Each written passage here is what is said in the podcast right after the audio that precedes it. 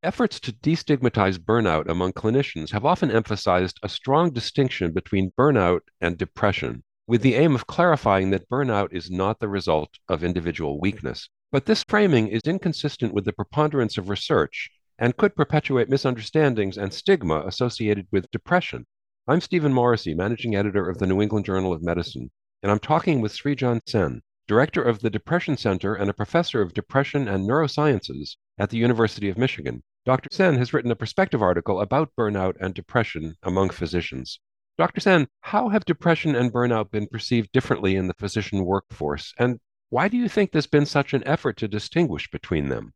I think historically, among physicians, there's been quite a bit of stigma against personal weakness, mental health, and seeking help has been stigmatized. I think there's been real progress in the last five to 10 years in destigmatizing burnout.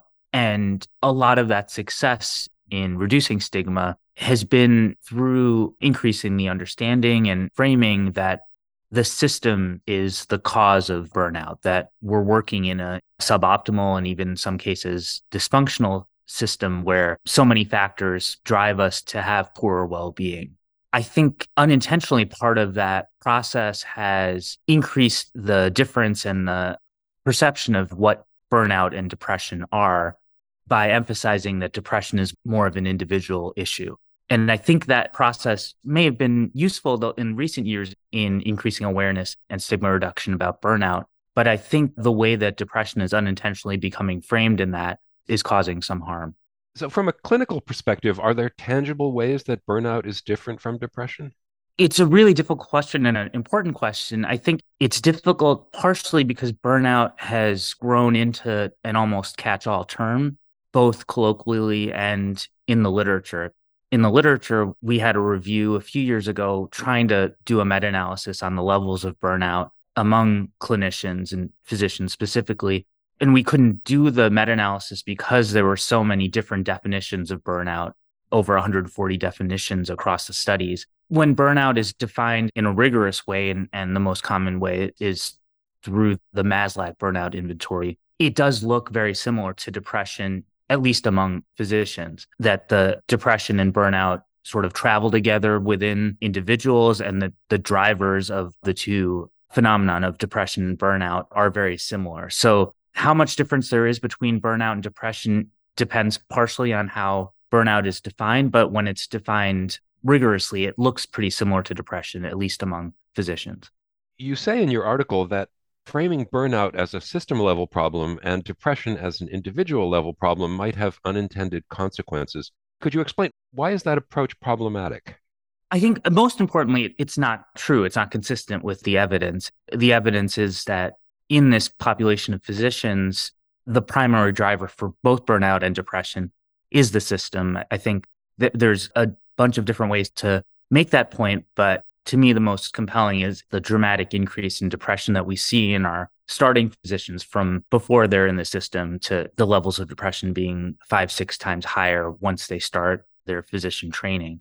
So I think the fact that the system is the primary driver for both burnout and depression is an important one to make. I think some of the problems that flow from making that distinction is it further stigmatizes depression. The corollary of burnout being system problem and depression being an individual problem is that the individual is at fault for depression and the solution should be at the individual level. I think the other big problem with this narrative that has emerged is that it makes it much harder for us to access the evidence based interventions and changes that have been shown to help with depression.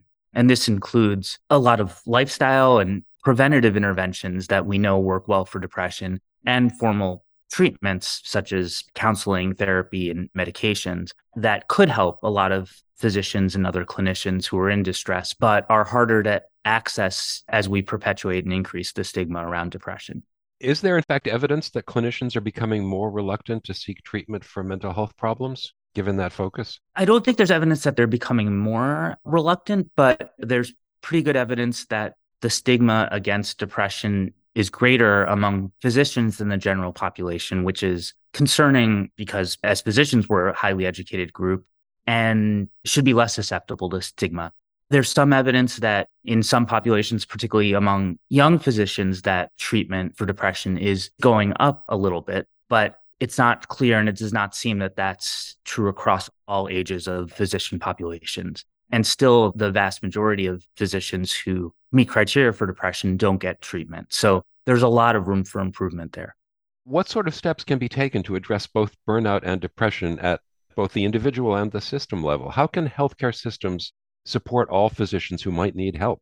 That's a great way to frame it. And I think the solutions, given how similar burnout and depression are among this population, that the solutions will be similar. And as you stated, working at both the system and individual level are important. It's certainly critical, and the long term solution is to improve our system of both training and the practice of medicine so that we really emphasize and center physician well being. A big part of that is improving the working conditions, reducing workload, having more of a culture of well being, and that will help both depression and burnout.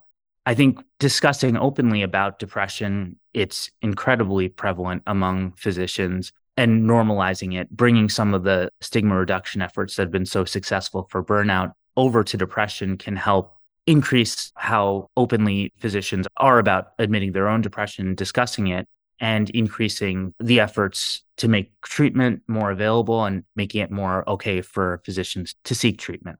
Thank you, Dr. Sen.